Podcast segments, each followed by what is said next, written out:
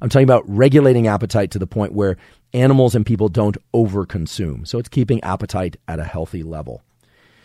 The other thing that stimulates CCK that I mentioned are amino acids. So when we eat, we have the ability to break down different macronutri- macronutrients, you know, carbohydrates, fats, or proteins into sugars and glucose that then we can convert to ATP and all that stuff from the Krebs cycle from high school. We're not going to go into that today. That's for a future episode. But amino acids are one of the things that we are eating for. Amino acids both can be used as energy through a process called gluconeogenesis of converting proteins into energy, or those amino acids can be broken down and then rebuilt into things like preparing, uh, excuse me, repairing muscle tissue, as well as other forms of cellular repair. They're involved in all sorts of things related to protein synthesis. What does this mean?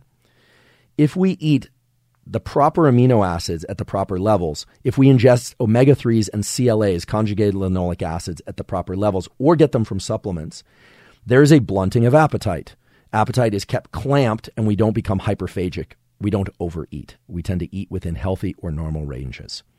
So, this is very important because most people don't understand that when we're eating, we are basically fat foraging and amino acid foraging. And there are several studies now have shown that people and animals will essentially eat until they feel they've consumed enough omega 3s, omega 6s, CLAs, and certain amino acids.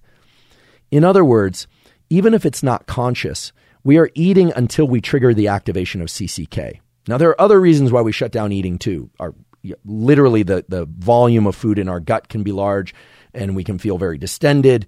That's the physical reason, obviously. There are other reasons. Maybe we just have top down control. We we have knowledge that this is the end of the meal and we stop because we have to go back to work or to a meeting or we tell ourselves we've had enough. But at a subconscious level, the gut is informing the brain via CCK and other mechanisms when we've ingested enough of what we need. And these omega 3s and CLAs and certain amino acids are vital for sending out that signal that we've had enough. Now, which amino acids is actually really interesting? We have essential amino acids and we have non essential amino acids. Among the essential amino acids, there's one in particular that can trigger the release of CCK very potently, and that's glutamine. Glutamine is a very interesting amino acid. First of all, it's been shown in a few studies to play a role in bolstering the immune system. It can increase the number of killer cells in the immune system. It is consumed by, in supplement form. You know, people can take it, you know, a teaspoon of glutamine, or some people take glutamine throughout the day if they're really into it, uh, or for whatever reason they think they're battling off an infection or something of that sort.